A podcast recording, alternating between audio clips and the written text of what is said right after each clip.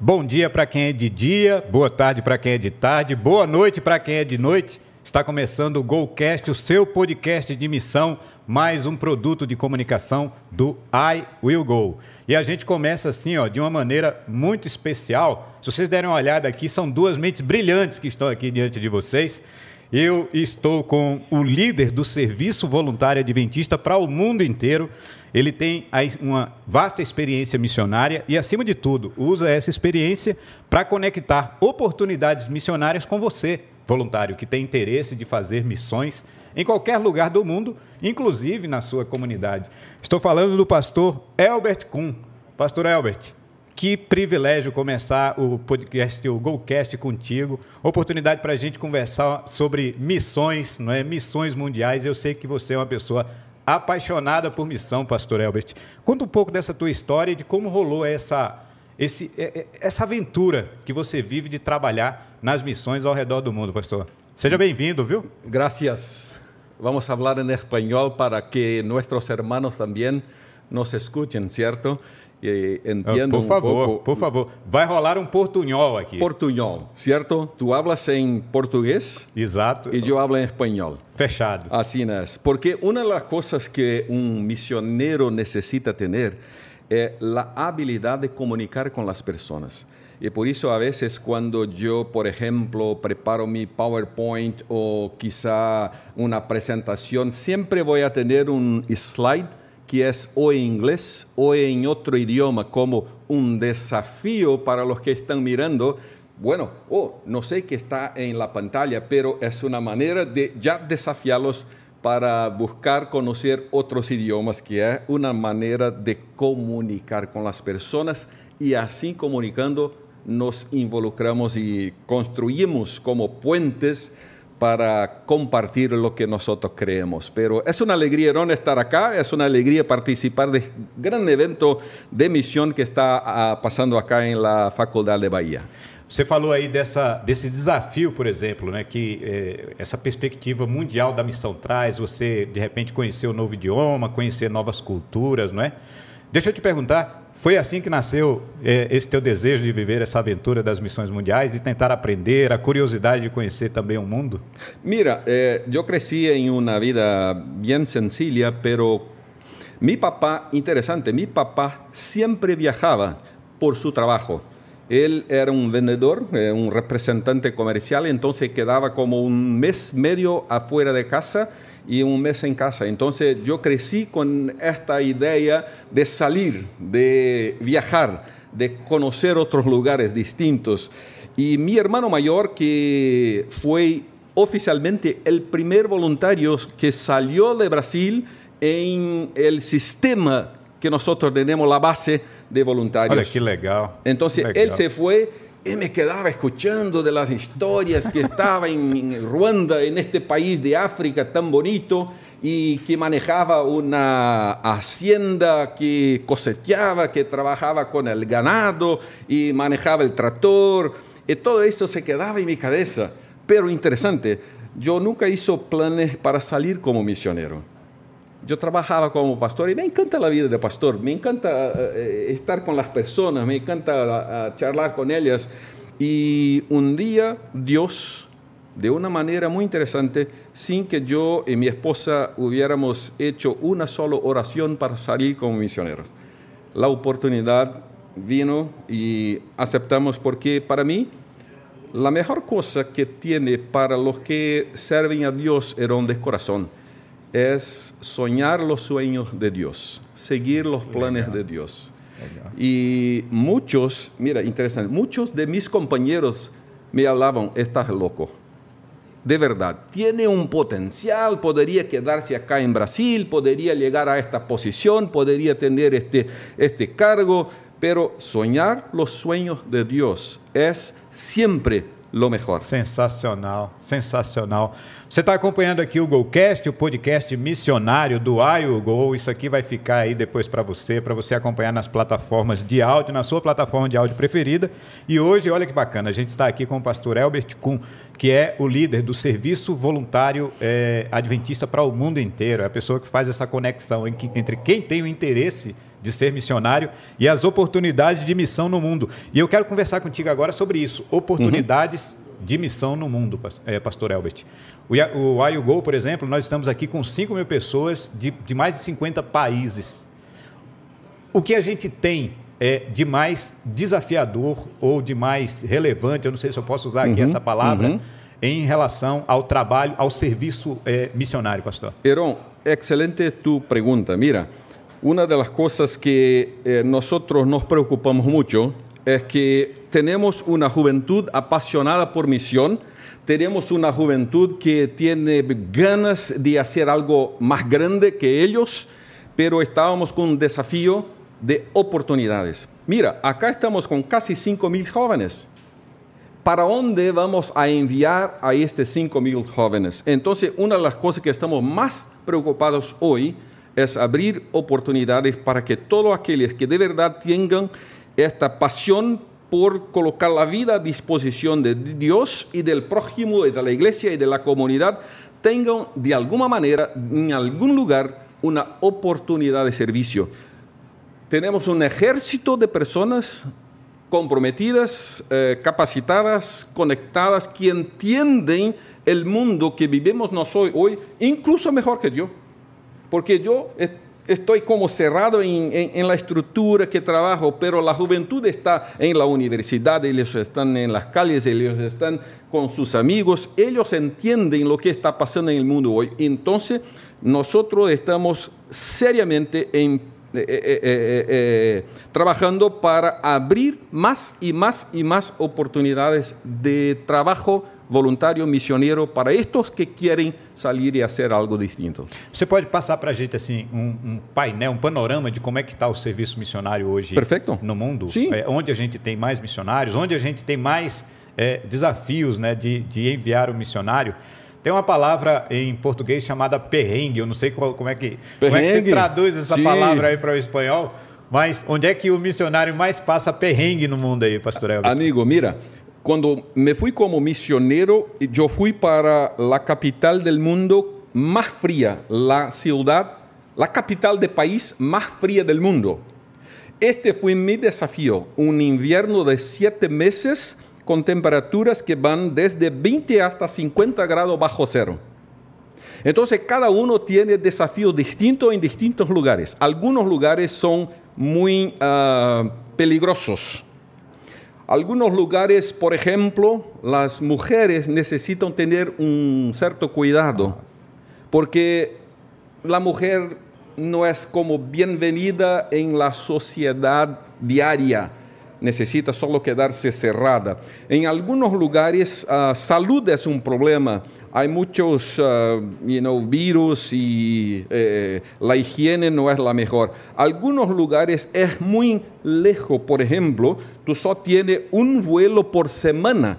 Entonces, si algo pasa con este misionario, misionero, él o ella sabe que no va a lograr salir donde está.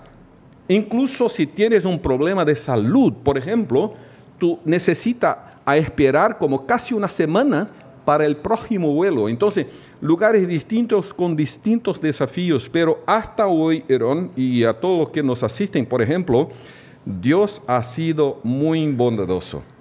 Y no tenemos tenido problemas con nuestra juventud que ha sido una bendición alrededor del mundo. Pero Hoy los grandes desafíos que nosotros tenemos están cambiando. Por ejemplo, en el pasado ah, nosotros iríamos para lugares distintos, lejos, uh, sencillos. Ah, hoy, por ejemplo, el gran desafío de la iglesia es los, son los grandes centros urbanos, urbanizados.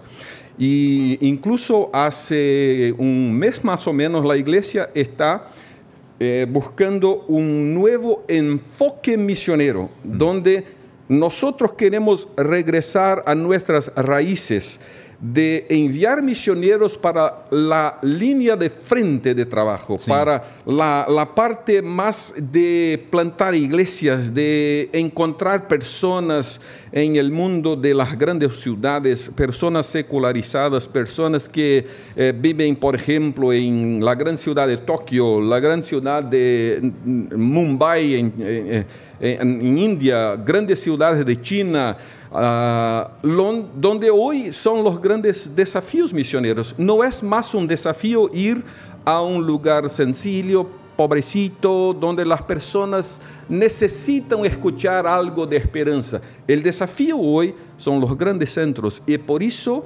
nuestra juventud tiene un papel muy importante porque ellos conocen, conocen la vida de los grandes centros urbanos porque es la realidad de la mayoría de nuestra juventud.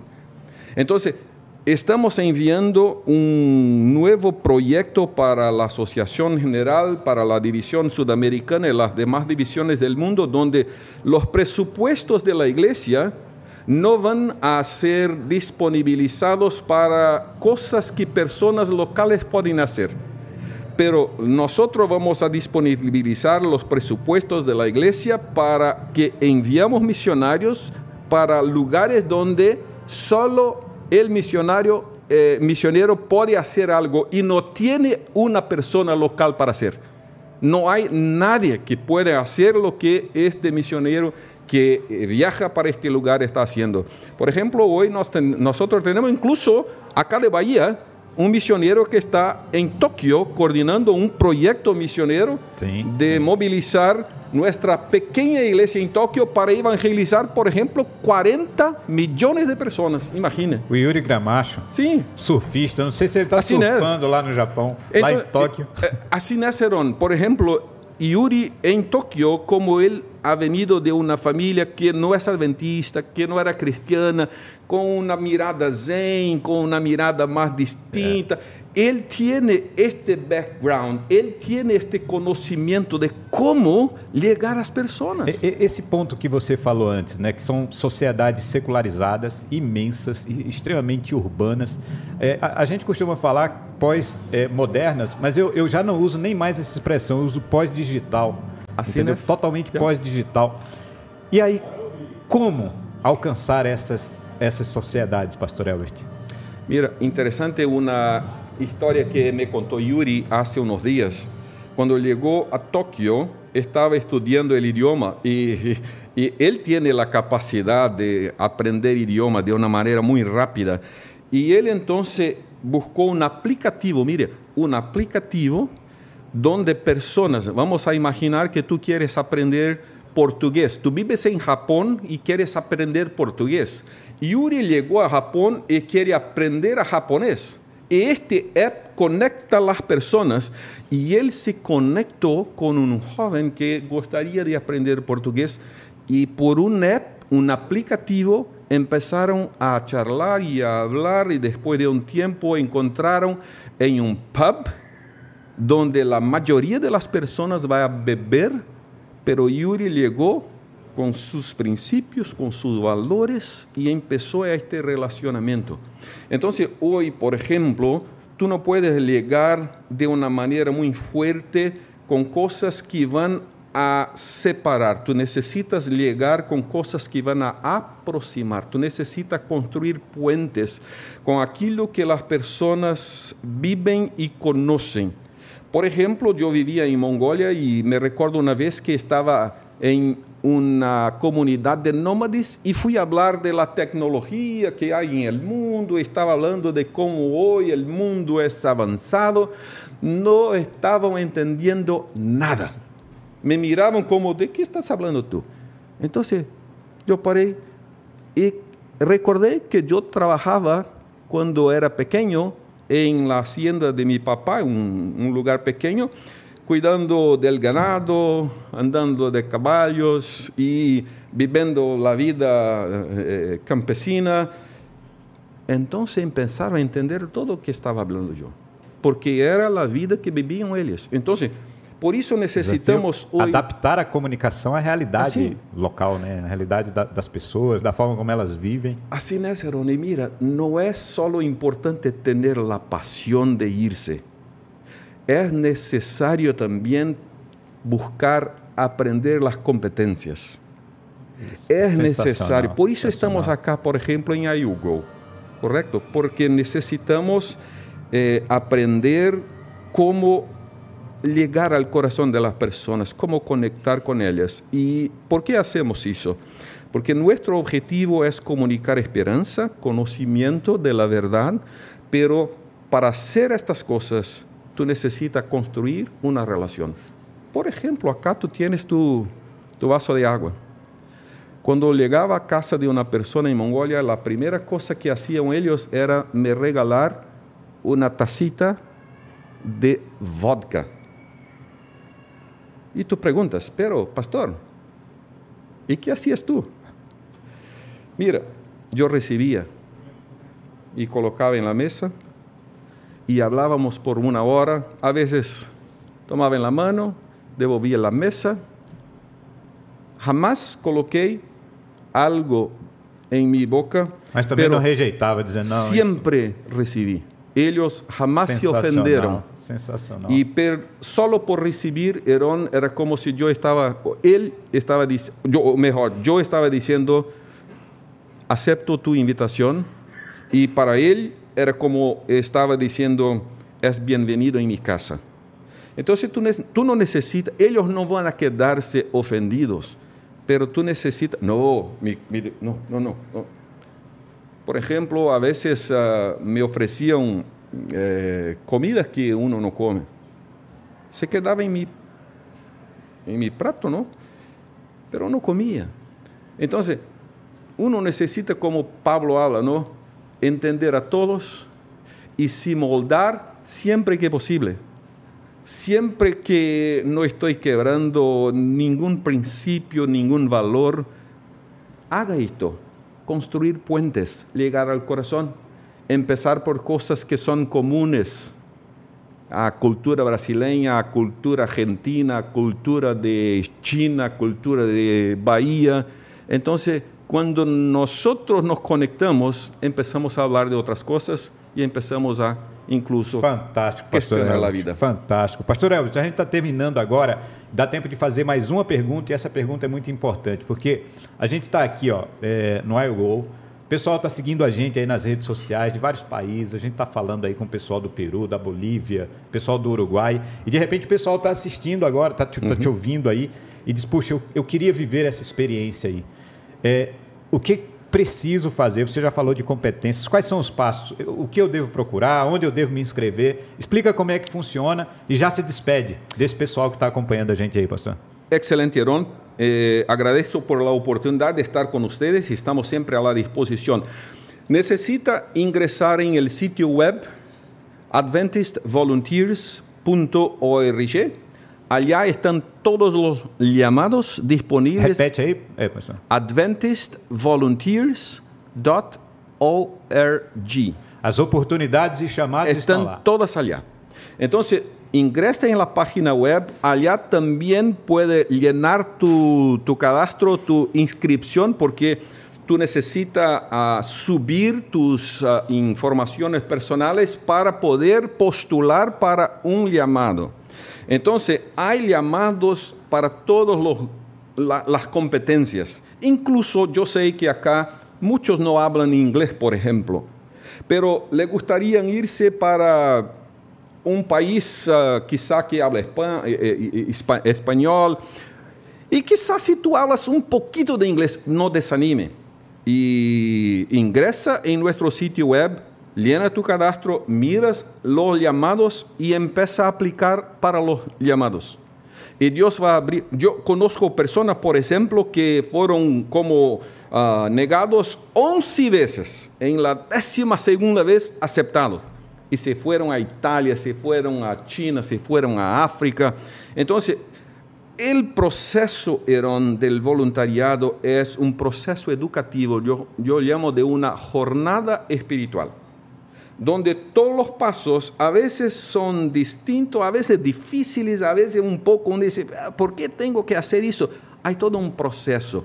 Tú vas a participar de un curso de misión online, tú vas a participar de la escuela de misión que hay en casi todos nuestros centros universitarios, tú vas a tener un grupo de personas te ayudando y tú vas a experimentar esta, este sabor de hacer algo que de verdad va a quedar contigo por toda la vida. Y muchos jóvenes que se van, voy a decir, muchos jóvenes que se van como voluntarios, cuando regresan incluso cambian la carrera, porque no quieren más solo una carrera profesional, quieren una carrera profesional que estão ajudando a sociedade, que estão ajudando a pessoas e que estão ajudando a igreja, especialmente a Deus, em el cumprimento da missão. Então, este é o objetivo e esperamos que você que nos mira, que nos escuta, pueda em algum momento contar tua história acá com Heron. Fantástico. Fiquei com vontade de ser um missionário, hein? E yeah, tu já és um missionário. gente, a gente conversou aqui com o pastor Albert Kuhn, você vai ter eh, um papo semelhante, tão extraordinário quanto hoje, amanhã também, 10 horas. Então fica conectado aí com a gente, porque nós estamos no GoCast, podcast missionário do I Will Go Recharging aqui na Bahia. Um grande abraço para você, pastor Elbert, muito obrigado. Fiquem abraço. com Deus e acompanhe a gente aí pelas redes sociais e acompanha também a programação do I Will Go por aqui. Abração, gente.